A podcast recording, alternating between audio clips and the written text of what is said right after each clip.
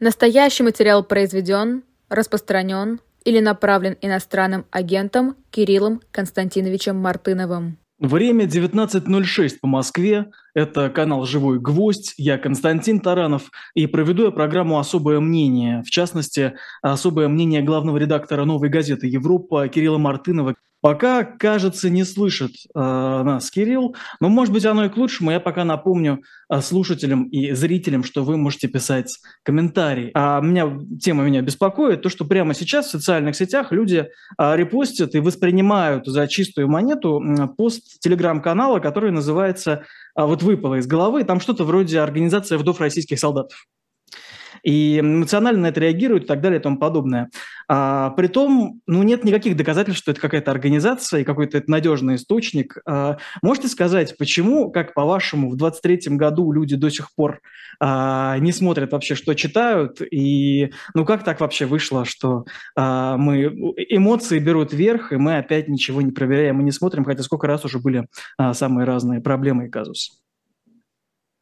Мне кажется, знаете, это нас возвращает к вопросу о том, а, зачем нужна профессиональная журналистика, а, даже не только для того, чтобы людей как-то информировать и рассказывать им проверенные, а, проверенную информацию, но и для того, чтобы на, говорят так пафосно, на, на страже э, интересов нашего общества, вообще любого общества, стояли люди, которые профессионально занимаются факт-чекингом, отбором источников информации, да, проверкой того, откуда та или иная информация появляется.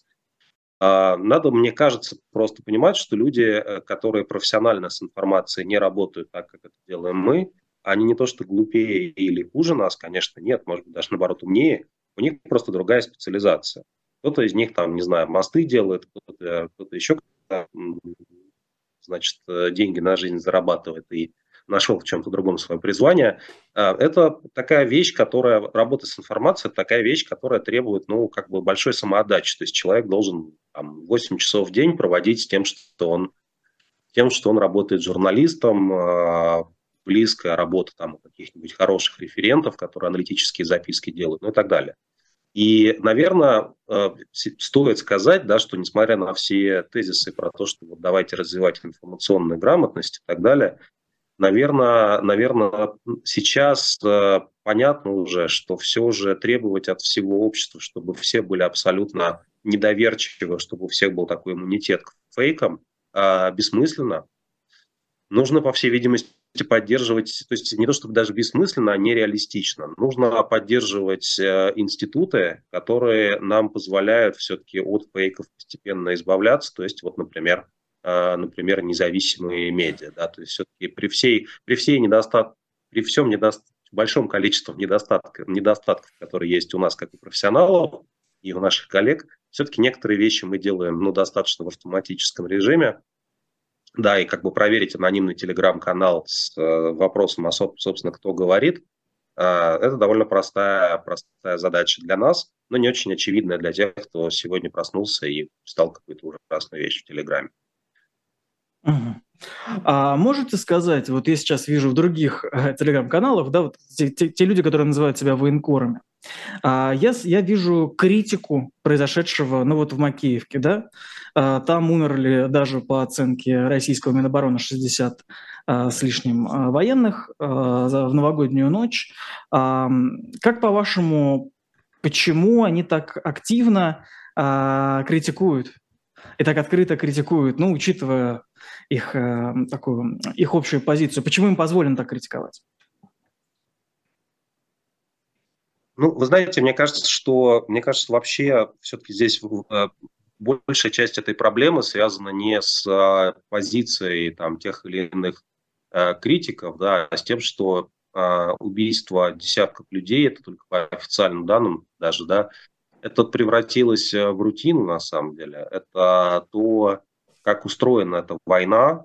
И мне кажется, даже у самых э, каких-то больших людоедов гибель вот этого, значит, э, э, великого боевого братства, оно вызывает понятные, понятные эмоции. Да? То есть не так себе представляли люди, которые эту войну поддерживали, а то, как люди должны в ходе войны Путина умирать.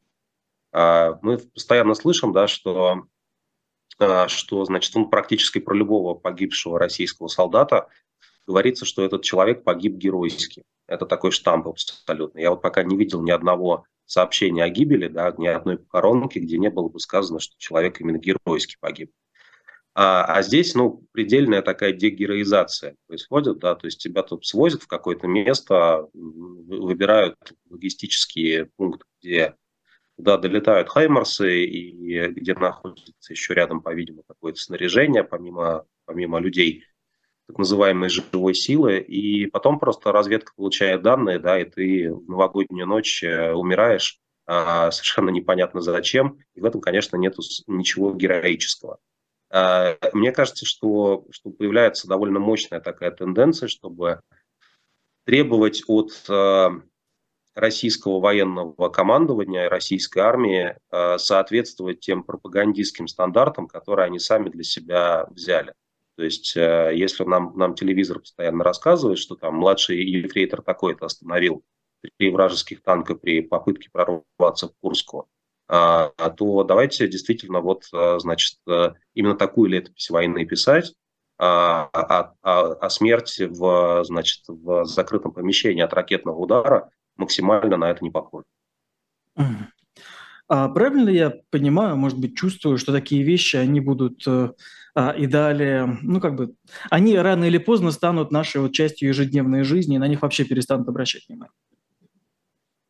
Ну, все идет, конечно, к этому, да, и, конечно, это вот это просто, если все-таки постараться вернуться в ту точку, в ту точку, когда у нас подобного рода э, новости, если это можно так назвать, вызывают какие-то эмоции, если все-таки вернуться в эту точку, да, то, конечно, понятно, что мы, ну, буквально находимся в таком, э, ну, в таком информационном и эмоциональном аду. То есть, наверное, ничего хуже, чем э, чем повседневная реальность, которую придумал для россиян Владимир Путин и для украинцев в тем большей степени, придумать себе уже почти невозможно, при том, что, при том, что как-то злые языки, скептики, а может быть реалисты, говорят, что есть тенденция, есть к тому, что, возможно, 22 год далеко не худший э, в нашей жизни, потому что еще предстоит как минимум 23 и вот мы в него э, вступили, и, возможно, у меня тоже, к сожалению, есть такая интуиция, что новостной и какой-то такой аналитический фон для начала этого года такой, и вот эта гибель людей в Макеевке э, такая. Да, тут надо заметить, да, что, в принципе, вот еще российский, сейчас я вернусь к, этому, по, к этой теме про худшие года, э, но надо заметить, что российские пропагандисты, э, вот в частности, если я не, если я не ошибаюсь, один из российских э, сенаторов в Телеграме писал о том, что э, значит, это ужасное преступление, это невозможно прощать. Как же так, наши солдаты э, вот таким образом были убиты. Вот. Был и такой? это поразительная, конечно, картина, да, как когда человек, да, когда, когда человек, ну, как по-видимому, забывает, что эти солдаты находятся в составе армии вторжения в чужой стране, и, в общем-то, сами туда пришли совсем не с подарками, не с цветами. И, э, по всей видимости, у в головах российских сенаторов до сих пор не укладывается идея о том, что на войне убивают и что Украина, в принципе, может сопротивляться. Да, и сопротивляется, и делает это подчас э, невероятно эффективно. Э, поэтому, поэтому, в общем, ничего хорошего в, в гибели нету, но э, совершенно ясно, почему эти люди гибнут, потому что они, потому что Путин отправил их да, в Украину вторгаться в чужую страну. Тут эти вещи, к сожалению, всегда приходится напоминать, чтобы не было, не было какой, какой-то двусмысленности да, в словах про э, трагическую или печальную гибель российских солдат. Вот. А, а, но но э, э, э, в, чем, в чем проблема с 23 годом, что, насколько мы можем судить, Путин только сейчас входит во вкус, а, вот, ему только сейчас понравилась, собственно говоря, война. Он увидел, как война является решением буквально всех проблем. А, бедность решается при помощи войны. Никто не думает про бедность, когда ты можешь умереть. Демография тоже решается при помощи войны. Количество населения сокращается, но можно говорить, что все должны рожать, потому что стране нужны новые герои. Когда была информация из Макеевки, я посмотрел, сначала была информация о том, что погибшие в основном мобилизованные из Саратова. Потом это уточнили, как обычно, перепутали Самару и Саратов. А, так вот, в Саратове писали, что как раз что российское правительство в тот день, когда погибли, погибли люди в Макеевке, в Саратове, в городском паблике, ВКонтакте писали, что нужно больше рожать, потому что российское правительство очень переживает из-за того, что у нас э, мало россиян почему-то. Наверное, что-то случилось. А, так вот, короче говоря, любые, любые вещи, которые, которые э, были раньше вечными проблемами путинского правления – коррупция, демография, бедность, э, несправедливость в судах, все что угодно еще, а, какая-то оппозиция. Все это решается при помощи войны. Э, все это решается при помощи войны в том смысле, что эти вещи становятся не столь важными на фоне войны. И эти вещи можно войной оправдать. И разгром оппозиции, и там проблемы с демографией, дальше по списку. А, и в этом смысле, вот когда, когда Путин начал в конце прошлого года все еще худшего пока в нашей жизни. Э, активно снова встречаться с Шойгу показательно, ездить в какие-то штабы и, значит, э, позировать во время новогоднего обращения с военными, не очень важно, настоящими или какими-то подставными, допустим, что настоящими. Мне кажется, это демонстрирует, что, что российский президент, ну, собственно говоря, хочет перезапустить вот этот зловещий сериал, а, как он ее называет, специальной военной операции на второй сезон, а, для того, чтобы сделать, ну, как, как бы еще страшнее и хуже. Вот. И в этом смысле, вот мы начали год с новогодней ночи в Макеевке, такой, такой хоррор получился, да, и, кажется, работает это старое правило по поводу того, что как вот встретишь, так его и проведешь. А вам кажется, что есть еще инструменты и ресурсы, чтобы сделать еще страшнее и хуже? Ну, все говорят, что, собственно, что, что готовится второе, второе, второе наступление. По всей видимости, уже на этот раз э, на Киев вести щиты Росгвардии не будут, по крайней мере, в первом эшелоне, потому что всем, все хорошо помнят, чем это кончилось в предыдущий раз. Но мне представляется, что и тот факт, что Путин появился вместе с Шойгу и Герасимовым публично снова э, и строил какие-то военные планы, показывает, что у этих людей э, должен быть теперь второй шанс. Они ну, для Путина не завершили начатое. И более того, более того, мне кажется, если искать хоть какую-то рациональность в вот этих новогодних обстрелах Украины, э, тоже уже, ну, как, как это ни странно не звучит, э, привычных обстрелов, э, в результате которых украинские города оказываются без э, света и тепла, если искать какую-то в этом логику, да, то мне кажется, что российская армия и ее главнокомандующий по-прежнему считают, что вот можно дойти до какого-то настолько большого градуса ну, ожесточения, да, такого дискомфорта, насилия, запугивания, террора, что все-таки Украина в этот момент времени сломается и решит, э, решит э, сдаваться, капитулировать, принимать его условия.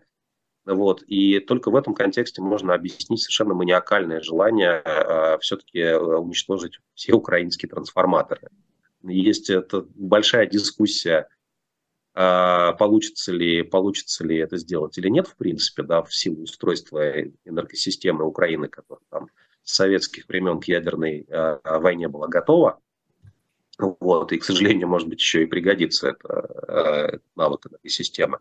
Но э, никакого другого смысла, кроме, кроме веры российского президента в то, что запугав людей до крайности, э, там, простых жителей без электричества, можно сломить страну, э, никакого другого смысла здесь нету. А если он верит, что э, сломить Украину все еще можно, я уверен, что он готов на, на второй этап войны, который, ну, как многие говорят, начнется уже вот возможно, даже в ближайшие дни.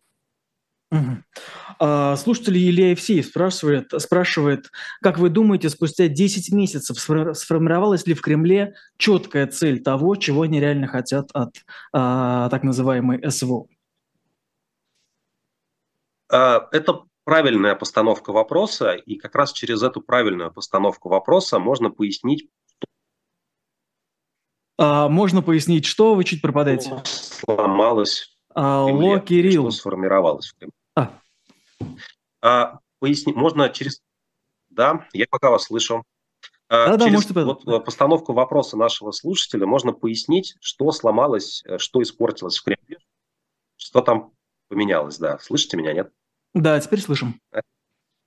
Да, простите, вот э, вчера я специально готовил свой, значит, интернет к этим тяжелым испытаниям, и вчера все было хорошо, но сегодня все поменялось. А, смотрите, когда, когда наш слушатель спрашивает, Поняли ли в Кремле за 10 месяцев, чего они хотят? Это совершенно справедливый вопрос, если предполагать, что в Кремле сидят, э, сидят, сидит группа компетентных экспертов или хотя бы единомышленников, которые советуют с такими компетентными экспертами и вырабатывают некоторые стратегии. Как мне представляется, за 10 месяцев, э, чуть, чуть за больший срок, если вспомнить легендарный Совет Безопасности, в Кремле произошло следующее. В Кремле больше ничего не вырабатывают, они сидят и ждут, что решит э, Владимир Путин. Э, то есть Кремля как некой политической структуры, как мне представляется, больше нет. Ну, есть буквально настроение одного человека, э, который должен почувствовать, что он готов завершить войну. Если он почувствует, что он готов завершить войну, что условия для него подходящие, значит, война будет завершена. Если этого чувства у одного человека не наступит, то что бы ни говорили эксперты, я уверен, что они не, не бегут, не стремятся э, рассказывать Путину про и про реальную оценку ситуации в ходе этой войны и про ее последствия, э, слишком страшно и небезопасно для них самих, для этих экспертов.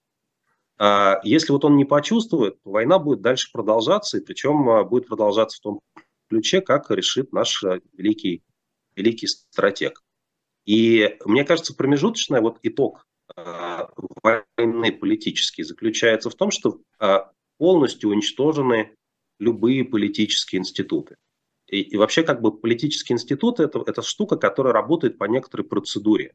В этом году даже послания Федеральному собранию Российской Федерации не было. Вот настолько Путин сломал процедуру, настолько она ему не нужна, тягостная и невыносима.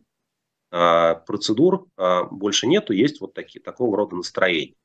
И мы уже несколько раз, мне кажется, обсуждали а, во второй половине прошлого года, что было бы для Путина приемлемыми условиями для окончания войны.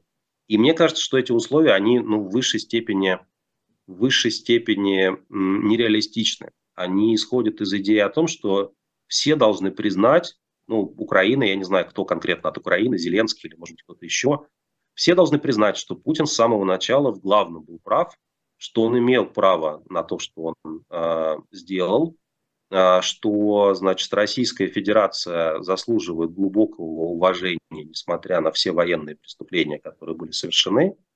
И вот после этого, после этого, когда все придут э, к Путину, посыпав голову пеплом, он скажет, что, наверное, война может быть закончена, в Киеве, наверное, должно быть новое правительство, или, может быть, оно может быть даже частично сохранено, вот. Но это вопрос про такое, про достаточно мафиозное уважение, как мне представляется. А, Путина должны, а, весь мир должен уважать Путина за то, что он сделал. Пока этого не наступит, у Путина нет способа закончить войну. Ну, может быть, есть способ ее заморозить, будем надеяться хотя бы на это. Угу.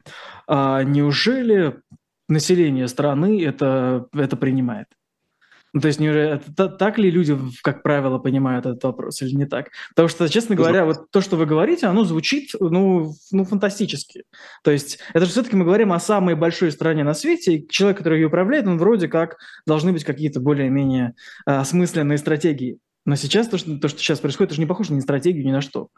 А, да, но тут, тут, видите, действительно, тут стоило бы искать стратегию, а, да, если бы мы не видели целый год а, полного отсутствия стратегии, причем вот тотального отсутствия стратегии. Да, я, э, я перед Новым годом писал итоговую, э, итоговый маленький текст для новой газеты «Европа», э, и я попытался буквально ну, совсем коротко вспомнить, вот какой урон был Владимиром Путиным нанесен России в течение последнего года. Э, ну, про Украину говорить э, должны украинцы в первую очередь. Они, я думаю, список предъявят длинный, какой урон был нанесен им.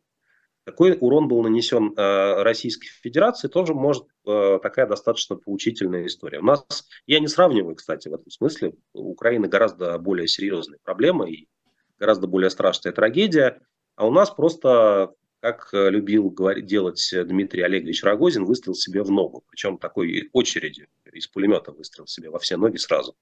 Я уж не знаю, сколько там ног у кремлевской этой многоножки было. Вот, ну, то есть, вот возьмите любую сферу. Спорт, нету никакого в России больше спорта. Образование, э, оно уничтожается очень большими темпами, и, в принципе, очень скоро от него тоже мало что останется, если все еще осталось.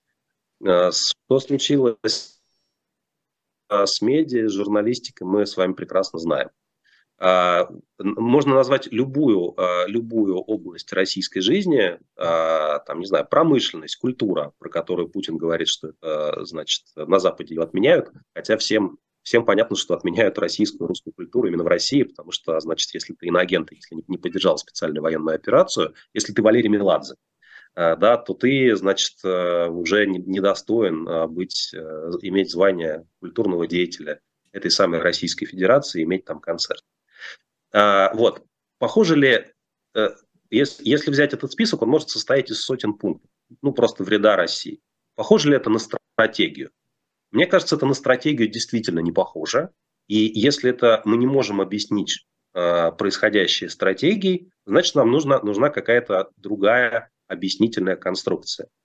Мне представляется, что мы попали, э, знаете, в такой, такой типичный э, образцовый учебник по диктатуре, э, потому как диктатура работает. Обычно диктатура описывается как ну, авторитарный режим, вот как Шульман любит говорить, любил говорить раньше. Он противопоставляется демократическому, у него есть ряд черт, и авторитаризм вещь в целом неприятная, ну, как бы с ней можно жить. Мы долго жили при авторитаризме. И да, и многие до сих пор, в общем, при нем живем, живут и стараются сохранить некий комфортный, ну, то есть ты был, было одно такое, а, у одного авангардистского художника, э, значит, э, певца, сейчас попробую понять, можно ли это цензурно сформулировать. В общем, там описывается пара, которая находится у себя в квартире и занимается сексом, вот, а глядя на улицу, они понимают, что там кровавый режим но мы, они не хотят об этом говорить и продолжают лежать, потому что страшно. Вот примерно такая песня. Вот, да, и, и как бы вот, а вокруг кровавый режим. Вот, примерно, ну, это, в этом есть большая ирония. Uh-huh. Вот, а, и мы попали, мы попали в такой учебник, когда диктатура прям сработала по максимуму. Вот диктатура, она, она показала, какая она на самом деле. Ведь бывает, бывают, наверное, спящие вулканы, и бывают спящие диктатуры, когда власть уже захвачена, все активы принадлежат друзьям президента, но в целом можно еще лежать у себя в квартире и, и делать вид, что ничего не происходит. Да, а нам показали как бы диктатуру in action. Вот диктатура, как она, как она приходит а, в повседневную жизнь людей и становится войной. А, и связано это с тем, что, да, что, как мне представляется, что не осталось ни одного Э, института, который мог бы, мог бы стать тормозом для Владимира Путина, который э, решил, что у него есть хороший план, но он ошибся. Вот примерно это произошло. Вы, кстати, извините, я, я Константин, да, я пропустил э, очень важную, очень важную вещь про граждан, э, которых не предлагаю не называть населением возможности. Mm, как к этому относятся граждане? Да. Мне кажется, что здесь как раз, ну, я, конечно, не могу за всех граждан говорить, и никто, и надо понимать, что никто сейчас за всех э, россиян тоже говорить не может. Почему? Потому что, э, потому что социология, как мы выяснили за, за прошлый год, она в наших условиях работает очень плохо и с некоторыми ограничениями. Но можно строить какие-то ну, гипотетические модели, какие-то формулировать некоторые интуиции. Вот я как раз, э, когда, когда думал про наш сегодняшний эфир, хотел в том числе этой темы коснуться. Э, мне кажется, происходит, ну, говоря так пафосно немножко, может быть, избыточно, может быть, все-таки вот этот жанр подведения итогов года и, и планов на следующий год, если мы, у нас есть какие-то планы, конечно, вот, он, он толкает нас в какой-то такой, меня, по крайней мере, толкает в такой чуть больше пафос, чем нужно. Но мне кажется, что происходит такая страшная моральная катастрофа. В том плане, что для людей, э, живущих в России, единственным нормальным сценарием а, а, адаптации к нынешней ситуации, к войне и к ее последствиям, является попытка как можно сильнее зажмуриться и постараться, а, постараться делать вид, что, ты, что ничего не происходит, тебя это никак не касается. И нужно как можно дольше вот в этой ситуации находиться, а, да, для того, чтобы, ну, все-таки еще сохранить какую-то безопасность. Все-таки, я не знаю, есть ли, остались ли все еще люди, которые считают, что скоро война закончится и все вернутся в 23 февраля на какую-нибудь э, корпоративную вечеринку э, своего трудового коллектива в 23 февраля 2022 э, года. Наверное, такие люди есть. Но стратегия адаптации, стратегия адаптации именно, именно в этом. И здесь, опять же, важен, мне кажется, кейс Меладзе, э, который, если вы посмотрите, вот, да, там, ну, давайте напомним, наверное, да, что угу. с Меладзе случилось. Да, и, и, может быть, я вам здесь пас сделаю, чтобы с моей плохой связью слишком большой монолог. А, а, да, напомню, на концерте а, за границей один из слушателей подошел к, собственно, к исполнителю, сказал, собственно, «Слава Украине», и тот вроде как не в микрофон ответил то, что ну, значит, принято отвечать, да, «Героям слава». Вот, по крайней мере, тот, кто задал вопрос, очень обрадовался. А, в ответ, и после этого а, на Меладзе накинулись очень многие российские, ну, общественные, назовем так, общественные деятели. Да. Да, ему, ему а, про него сразу там интересно, что среди общественных деятелей, как вводится в последние месяцы в России, там началась конкуренция, кто как бы самый людоед. Там были разные предложения, там, значит, запретить въезд в Россию, лишить гражданства, ни одного концерта этой сволочи, ну и так далее. Вот. А, и Меладзе, вот я почему его, его примеру возвращаюсь уже второй раз сегодня, да, потому что он написал сегодня а, в своих социальных сетях довольно, мне кажется, показательные слова к вопросу о настроении людей.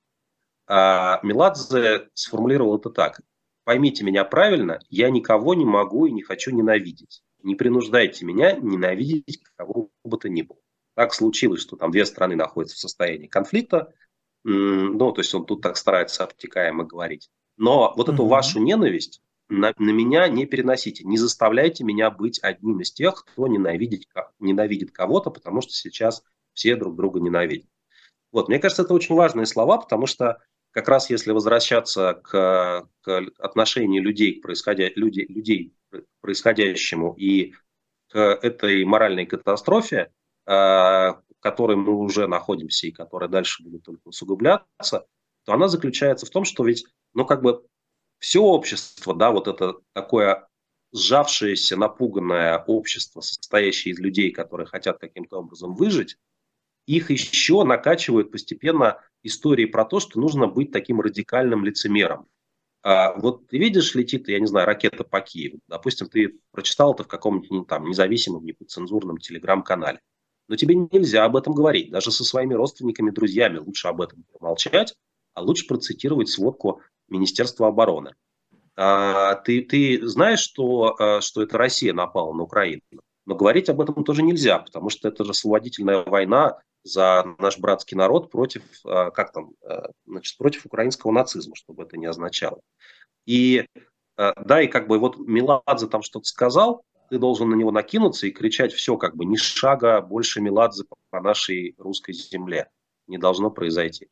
Короче говоря, на всех уровнях, э, чуть ли не с детского сада, люди должны, э, должны учиться тому, что очень скоро прятаться просто, да, и, э, и делать вид, что тебя здесь нету, и тебя, тебя эта война не касается, этого уже становится мало, и сейчас от людей требуют и будут требовать больше присоединяться к ненависти. То есть э, говорить, да, мы должны их ненавидеть. Ну как же? Ведь по телевизору нам сколько, сколько миллионов часов Соловьев рассказывал, что мы должны ненавидеть Запад и Украину. Если ты не ненавидишь, то ты очевидным образом враг.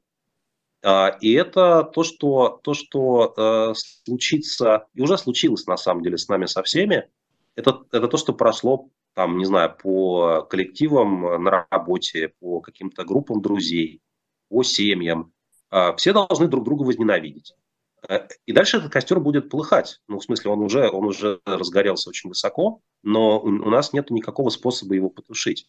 Потому что, а, потому что Владимир Путин в Кремле продолжает играть со своими ядерными спичками. Спички у него довольно большие.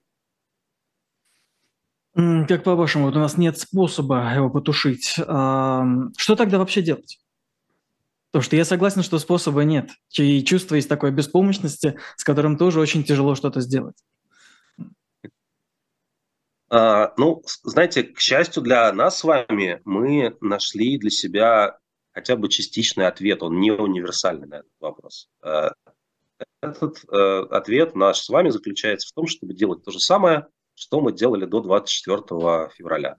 А, было сложно и мне, и вам, и всем нашим коллегам, но мы как-то вот решили, что мы из-за того, что ситуация как бы поменялась, мы, у нас других э, слов и других там ценностей, опять же, какой-то пафос появляется. Мне кажется, вообще с учетом плохая связь и отсутствие видео ведет меня к э, увеличению пафоса. Вот, а, странным какая-то магия работает. Да, но, короче говоря, понятно, что, в общем, мы продолжили просто делать нашу работу, как будто бы она кому-то полезна, да, и как, будто бы это дает нам возможность видеть а, смысл а, в том, что мы в том, что мы делаем. Для более широкого общества придумать, конечно, ответ э, очень сложно. Наверное, наверное, если вы там врач, например, да, вы можете сделать приносить пользу, пользы людям, как раньше вы это делали. Но у вас есть серьезная проблема. Вы, если вы врач, вы военно обязанный, и может повернуться ситуация так, что вас э, могут начать мобилизовывать, например. Да, и я знаю историю там одного какого-то кардиохирурга, кажется, который уехал на конгресс куда-то в Азию, э, да, в какую-то приятную страну, там, типа Южной Кореи, просто оттуда не вернулся, э, потому что он не хочет э, идти на войну. А, да, таких кардиохирургов там в стране может быть, не знаю, 5 или 10 человек. Вот, а здесь для, для, каждой, для каждой какой-то сферы жизни, для каждой профессии очень сложный выбор, а, очень сложный, сложный какой-то поворот.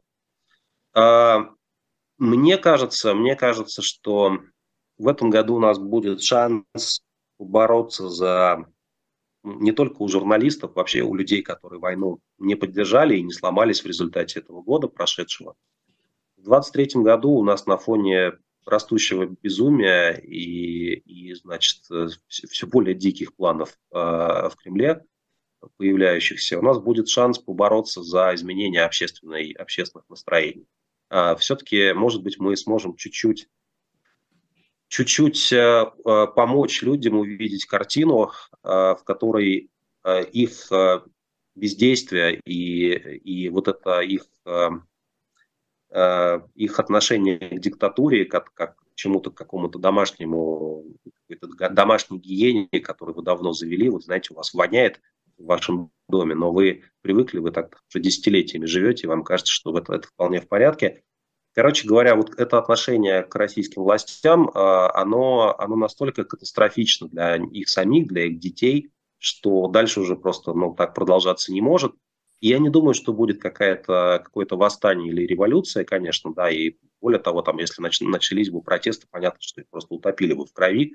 И то, что происходило в Москве в новогоднюю ночь, когда там мигрантов в Санкт-Петербурге, да, задерживали мигрантов, и в Москве тоже кого-то задерживали, мне кажется, у них прям руки чешутся, а, ну, как бы показать, кто здесь власть, наконец, да, и в том числе, возможно, и оружие против граждан применить, чего им теперь уже терять. Вот, но э, мне кажется, может быть не, не, не столько протест, сколько, сколько ну, саботаж. Э, ну, не обязательно, не обязательно, если тебе говорят, что надо, надо ходить, э, значит, и петь э, гимны по утрам, э, да, и, и салютовать букве Z, не обязательно делать это от всего сердца, да, можно, можно значит, держать, э, не знаю, пальцы скрещенными в кармане. Я, я сейчас пытаюсь иронизировать, да, чтобы как-то этот пафос сбить. Вот. Но на самом деле, ну, много, ну, как бы я, я долго работал в российской системе государственного высшего образования, я прекрасно знаю, что такое саботаж. Я вообще вот думаю, что российское государство создает бесконечное пространство для различных форм, форм неподчинения, неповиновения. Мирного, относительно безопасного, вот, э, такого, ну, как бы скрытого внутри самой системы, что никто никогда не доберется, и никто никогда не поймет, что ты на самом деле был, был против. Это немножко напоминает э, вот эту знаменитую картину из, э, я не помню, кстати, могу ее неверно атрибутировать сейчас, но кар... не, не картину, а фотографию про людей, которые в нацистском приветствии вскидывают руки, и один э, угу. человек, какой-то очень известный, который сидит, сидит посередине них, да, скрестив руки на груди. Э, вот мне кажется, можно, может быть, у нас будет шанс побороться за то, чтобы таких людей э, стало чуть больше, э, чем их уже есть. А их есть достаточно много, и нужно об этом помнить. Вот, а там дальше посмотрим. Мы полезно помнить, да, что, что мир на... То есть, к сожалению, Россия все более и более изолируется, все более и более закрывается от мира. На меня очень глубокое впечатление, сейчас немножко пошучу, э, тоже, чтобы снизить пафос, но меня очень глубокое впечатление произвело вот, произвела вот история человека по имени Виталий, э, с которым я ехал вместе в поезде в, в, в Европе. И он звонил в Ростов. А, звонил он к своей какой-то вот девушке, которой он обещал привезти любой европейский парфюм, но только чтобы она как бы отнеслась с пониманием его героизму. И меня поразило, насколько вот, ну, как бы, как много возможностей перед вот такими добытчиками сейчас возникает, да. Вот раньше можно же было купить европейский парфюм, просто сходив в магазин. А сейчас вот уже э, есть люди, которые окольными тропами пробираются через, э, значит, Европу, там, Стамбул и Сочи в Ростов, тогда еще самолеты не летают все это время. И вот, значит, дарят своим избранницам эти духи. И это вот работает как такое новое общество. Люди уже успели а, к этому адаптироваться, да, хотя, может быть, и не очень этому счастливы.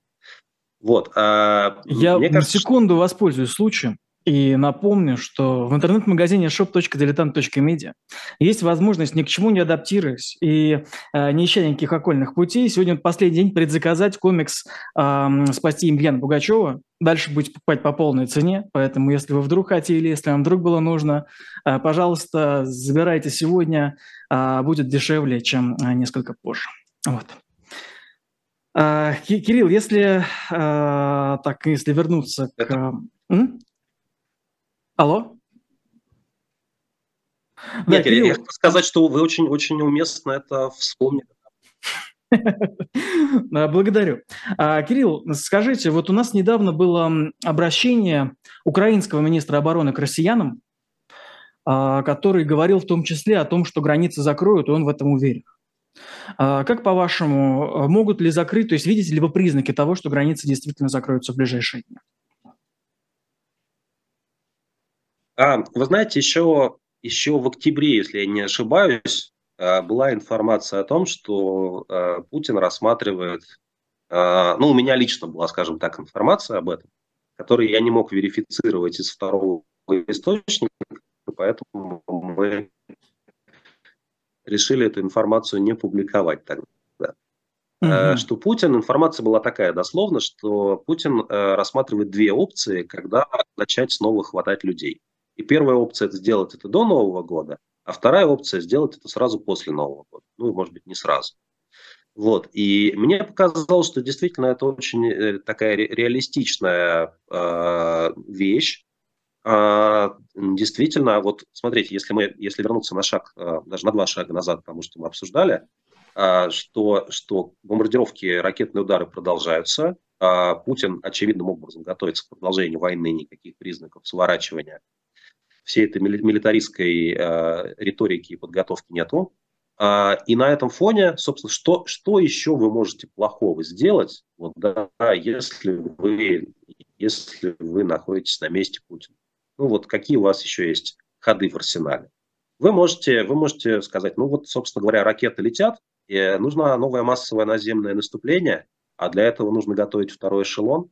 Первый эшелон, предположительно, уже подготовлен за счет, э, за счет нынешней волны мобилизации, которая, которая с конца сентября шла. Теперь осталось, э, собственно говоря, начать это наступление, а попутно начать мобилизацию. Если в этой конструкции э, если в этой конструкции место для закрытых границ, я, честно сказать, не знаю. Закрытые границы это, это как бы вещь такая обоюдоострая в целом. С одной стороны, это очень важный, э, важное, важное пугало э, для всех, кто жил в советском диссидентами и сталкивались с невозможностью выехать из Советского Союза. Мои родители в этом смысле, по-моему, даже не пытались выйти из Советского Союза, поэтому, поэтому я, я не знаю, как они к этому относились, к закрытию, к закрытым границам. То есть просто, кажется, это еще немножко соци... от социальной среды. От социальной среды зависит, это я для слушателей, потому что вы немного вот, прерываетесь. Так, так вот, да. с одной стороны, это в смысле как да, извините за угу. в целом за, за всю сегодняшнюю значит, сцену. А, да, а, а вторая вещь про, про закрытые границы, о которой мы часто тоже все говорим, это то, что ну, для диктатур в целом закрытые границы – это скорее минус. Вот если ты, ну то есть даже Лукашенко дал, в общем, большому количеству людей уехать или сбежать, вот, а кого-то, конечно, ловил специально наоборот, но многие люди выезжали. А, вот. Э, больше уехавших, меньше, меньше проблем для диктатуры внутри самой страны. Вот. А, и в этом смысле слова, если, если Путин, Кремль пойдет на закрытие границ, это будет, конечно, еще одна новая эпоха. А, новая эпоха, которая правдоподобна в том отношении, что, ну, наверное, в этом есть какой-то профит, больше мужчину держать в стране, больше, значит, отправить на войну. Кроме того, можно поэтому можно немного ностальгировать по поводу нашего великого советского прошлого. То есть э, можно вспоминать, как, как здорово мы жили за железным занавесом, а чтобы был железный занавес, нужно, чтобы самолеты в Стамбул тоже не летали, или туда, чтобы на, на эти самолеты сажали далеко не всех. Вот, а, но все равно это такая, это такая рискованная история. Я бы сказал так, что, что скорее всего, а, новую волну мобилизации попробуют провести первоначально без закрытия границ, если этого сделать по каким-то причинам э, не получится так красиво, как этого хочет Путин, то в этой ситуации спецслужбы могут вернуться вот к своим таким э, дедовским практикам, о которых они всегда мечтали. У них не случайно у сотрудников российского ФСБ висит Феликс, Феликс Эдмундович Дзержинский, значит, в кабинетах границы на замке. Вот, это старая тема, куда туда восходящая примерно. А, ясно, пока есть небольшая пауза. Также напомню, что в том же самом интернет-магазине а, shop.diletant.media можете найти книгу британского историка Юджина Рогана «Падение Османской империи. Первая мировая на Ближнем Востоке». А, там будет она с печатью журнала «Дилетант». Всех призываю как минимум посмотреть. Я думаю, что вполне себе стоит приобрести. Кирилл, смотрите, есть такой момент – я сегодня услышал на записи с траурного мероприятия погибшего в Макеевке фразу, там супруга генерала говорит буквально следующее. «Мы не хотели войны, но весь Запад сплотился против нас». Что меня привлекло внимание, потому что я уже слышал эту фразу, я слышал от некоторых людей, а, ну, нельзя сказать про путински настроенных, но, так сказать, очень аккуратно а, аккуратно настроенных, скажем так, осторожных. А как по-вашему, вот, вот эта позиция, что вот Запад сплотился и Запад спровоцировал, а насколько она будет распространена? То есть не та ли это позиция, с которой придется спорить а, там еще годы и годы? Или это что-то такое, что есть сейчас, и потом оно пропадет? А, это тоже очень хорошая, важная вещь, важный вопрос. А, кажется, все идет к следующему сценарию что ну, война либо будет заморожена, либо будет еще довольно долго продолжаться, и российское общество во всем этом изрядно поварится. То есть война станет э, окончательно станет повседневной частью жизни э, наших сограждан. Э, войну Россия не выиграет, э, и поэтому нужно будет, конечно, объяснить, э, объяснить, ну то есть не выиграет в том отношении, что даже там, не знаю, оккупированная Украина это это, значит, по-прежнему десятки миллионов а, беженцев и, и значит, какое-нибудь партизанск, партизанское сопротивление очевидное. И все это на долгие годы вперед и при полной экономической изоляции. А, и потом, когда, вот представьте себе, да, когда а, современные люди, которым, молодые люди, которые, которым сейчас, не знаю, 5 лет, 10 лет, когда они вырастут, когда они будут учиться в школах и в университетах потом, им нужно будет как-то всем объяснять, а что же случилось вот в этом 22 году, в 23-м, что же это было. И почему в конечном итоге наша страна живет так плохо и бедно. А, и мне кажется, единственный ответ, ну, который а, сколько-нибудь приемлем, по крайней мере, в рамках такой путинской или, или прямо постпутинской системы образования, и идеологии, обработки мозгов, будет заключаться в том, что мы всегда хотели мира, конечно. А, можно вспомнить ультиматум 2021 а, года, с которым российский МИД а, долго бегал и кричал, что вот, значит, примите наши безумные условия, и все будет хорошо. Вот. И, собственно говоря, мы всегда хотели мира, но вот кровожадный Запад всегда хотел бедной, изолированной, разгромленной России. Вот посмотрите, Россия изолированная и бедна и разгромлена.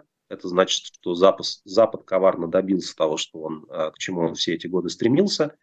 И поэтому, понимаете, э, понимаете, через 10 лет мы рискуем получить новое поколение россиян, э, которые будут нам совершенно искренне рассказывать, что вот э, в 22 году Запад напал на Российскую Федерацию, и что, в общем, нам нужно каким-то образом, ну, в общем, устроить некоторый реванш.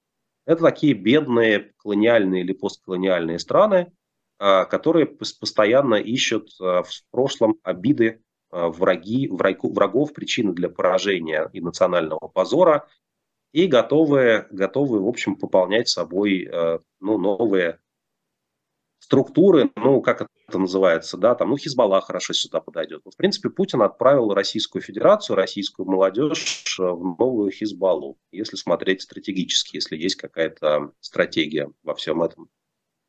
Мгм. И это Хизбалла, это то, что может долго прожить, то есть это будет некая такая религия, а, или оно может умереть достаточно быстро. Вот что меня волнует. Вот эта вот позиция, это ведь действительно то, что, с чем вот реально вот мне всю жизнь придется теперь а, кому-то объяснять, или такие вещи забываются? Вот, что, вот, вот вот главный вопрос. Хм.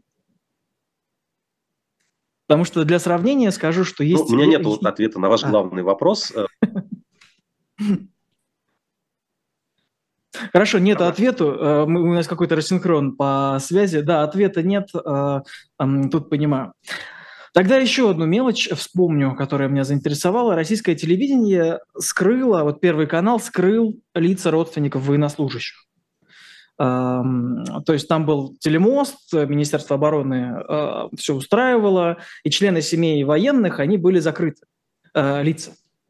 И мне показалось это каким-то совершенно безумием, чем-то ненормальным. Вы можете мне объяснить, э, а, ну, можете вообще как-то, вы понимаете, почему так, и почему кому-то кажется это естественным закрывать лица родственников э, военнослужащих, которые участвуют в боевых действиях? Ну, так ведь и многие лица самих военнослужащих в течение 22 года тоже закрывались и продолжают закрываться. Сейчас у нас появились вроде бы... Вот э, интересно, конечно, как выглядит эта форма, кстати, да, которая списана с сталинской формы там 43-44 года, когда в этих парадных погонах вот эти, все, все эти люди сидят на голубом огоньке, и, значит, э, вот они хотели повторить и смогли повторить но некоторый осадок остается. Я так понимаю, что лица скрываются, потому что, во-первых, э, кругом диверсанты, у нас в стране каждый четвертый с фамилией Нако. Да, как бы, а откуда ты знаешь, может быть, ты по ночам, по ночам, значит, э, червоную калину поешь. Вот. А тут люди с лицами, э, родственники. Нехорошо получится. Вот. А кроме того, вообще в, во... в специальной военной операции, помимо героизма и пафоса, есть как будто бы некоторая стыдливость. Ну, то есть она в разных вещах проявляется, но но э, часто люди вдруг выясняют, что совершенно нечем им гордиться, они вроде бы там родственники героев или сами герои, но как-то хвалиться своими подвигами э, не спешат. И мне кажется, это разные пласты. То есть э, одно дело пропаганду, другое дело реальный уровень жизни людей, которые, ну вот как я себя понимаю, те, кто хочет участвовать в специальной военной операции сейчас, это в основном люди, которые хотят ну, либо бежать из э, какого-то своего окружения, которое, в котором уже нет никакой жизни, там, не знаю, мир посмотреть, денег заработать, как бы, почувствовать себя настоящим мужиком, а, желающий именно, да, либо вторая категория людей, близкая к первой, которые дерутся, потому что дерутся, потому что кого-то из их знакомых уже убили, как бы вот теперь нужно отомстить, вот у нас есть такое братство. Но во всем этом очень мало героического. И, как сказала Елена Костюченко, наш Сапкор в «Новой газете» многолетний, да, в общем, я была на войне, она говорит, и там, ну, что просто собаки голодные ходят, воняет чем-то, да, там техника в грязь проваливается, а в сухую погоду висит пыль. Вот и вся война, в принципе, да. Чему, чему же здесь радоваться? Что же здесь героического? Да, давайте тогда на этой, может быть, немного грустной ноте закончим. Напомню, что э, с нами был главный редактор э, «Новой газеты Европа» Кирилл Мартынов, а сегодня, может быть, чуть более э, пафосный, чем обычно, но тебя от этого не менее интересный. А Кирилл, всего хорошего, спасибо вам большое за, за час да, вместе. Извините еще раз плохую связь, буду исправляться. До свидания. Да, всего хорошего. До свидания и зрителям. Напомню, ставьте лайк, подписывайтесь. Всем пока.